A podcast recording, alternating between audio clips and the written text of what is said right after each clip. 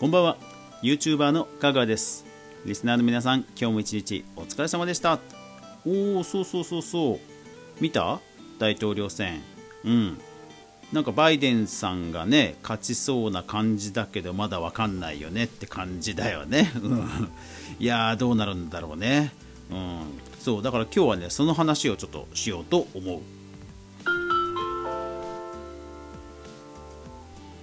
かぐわ飯。この番組は YouTuber であるかぐわが YouTube 周りの話題やニュース動画制作の裏話をゆるりとお話しするラジオ番組です。Spotify や Apple Podcast、YouTube など全36アプリで好評配信中です。ぜひお好みのアプリでいいね、登録、フォローよろしくお願いします。あと番組で紹介しましたリンクなどは、えー、ノートのノート版のかぐわ飯の方でも掲載してますのでよかったらフォローしてください。はい、えー、昨日はいろ、えー、昨日はちょっと配信が、えー、できなくてすいませんでした、えー、今日はちょっと遅いですけどね。いつも通り配信いきましょう。いやアメリカの大統領選挙が山、えー、大詰めを迎えていますね。まあ一方で、えー、開票に、えー、異議を申し立てるという動きがえ見込まれているトランプさん陣営ですが、まあ、長引きそうだなと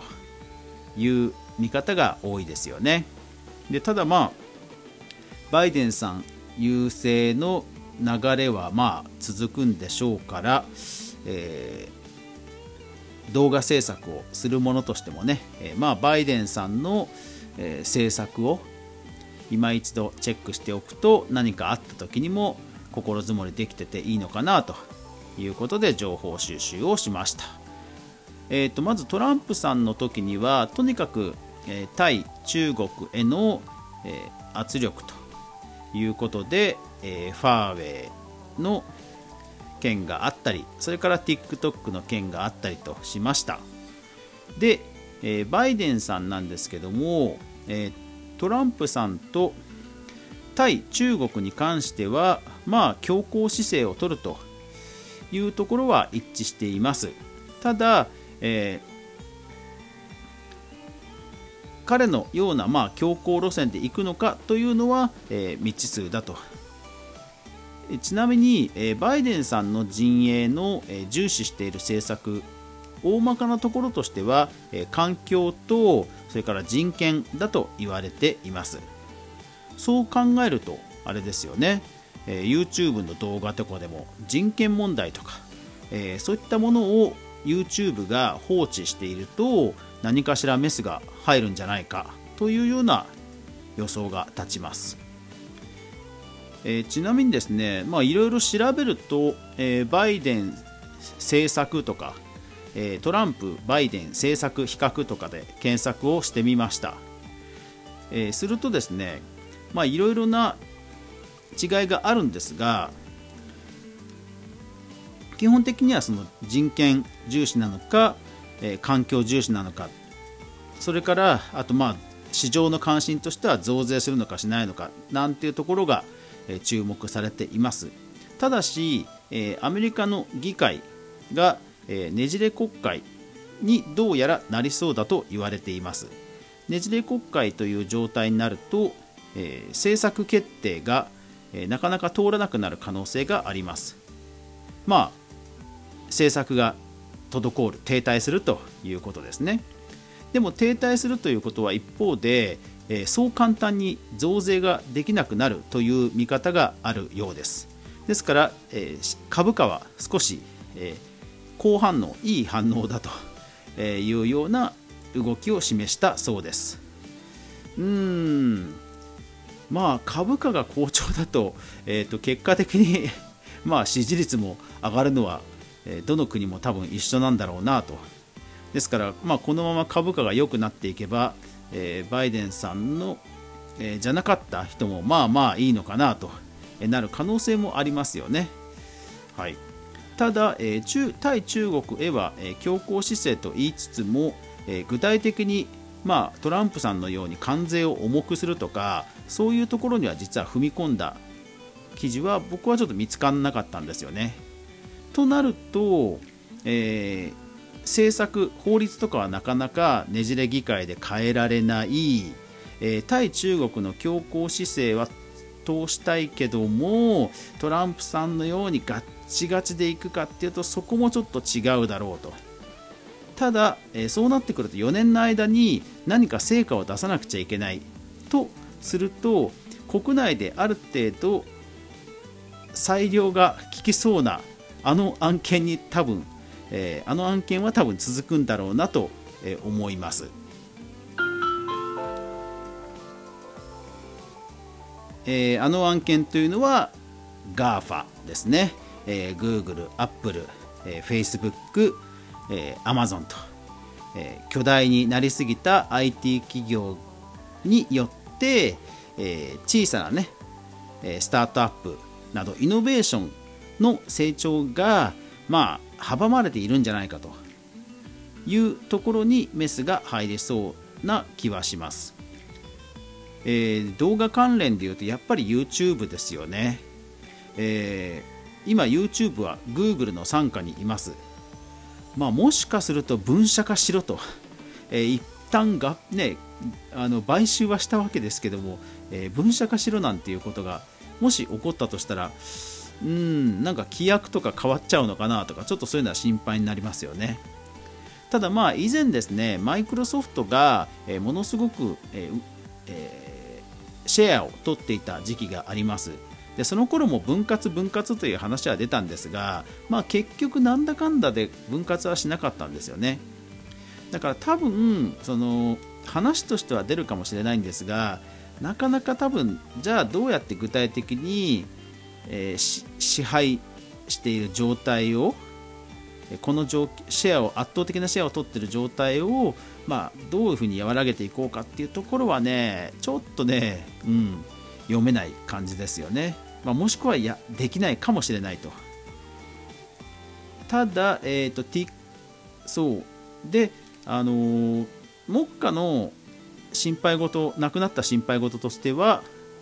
えー、トランプさんだった時にはおそらく対中国への圧力は強まると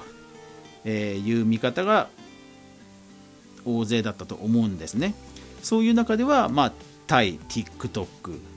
それから、えー、テンセントというゲ、えー、中国の超爆大手の えー、ゲーム会社テンセント。でそのテンセントはフォートナイトのが傘下に入っています。エピックが傘下に入っています。ですから、えー、アップルとのいろいろな問題もありましたがもしかしたら、えー、フォートナイトのねえー、プレーにも制限が出ちゃってたかもしれないと。いう可能性はあるわけですよね。まあ現状でもアップル、えー、それはトランプさんの意向かどうかは分かりませんがアップルから離脱して、えー、アップルユーザーは、まあ、簡単にはね、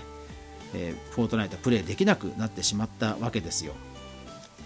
だからまあそれは残念ながら多分継続していくんだろうとは思います。それをね、え、緩めるっていうことは多分あの考えづらいので、え、何かしら GAFA に向けて、えー、厳しい政策を打ってくると、まあ、バイデンさん自身もその、えー、成果としてね、えー、法律改正とか増税とかしなくても成果という形では、ね、残る可能性があるので、まあ、何かしらやってくるもしくはその現状を踏襲していくという可能性は強いなという気はしています。うんだからまあトランプさんほどのあの大掛かりだ。ああ大丈夫大丈夫か大丈夫かっていう心配はなくなったけどうん。まあ GAFA 絡みではどうまだまだ予断を許さないんじゃないかなと、えー、僕は思います。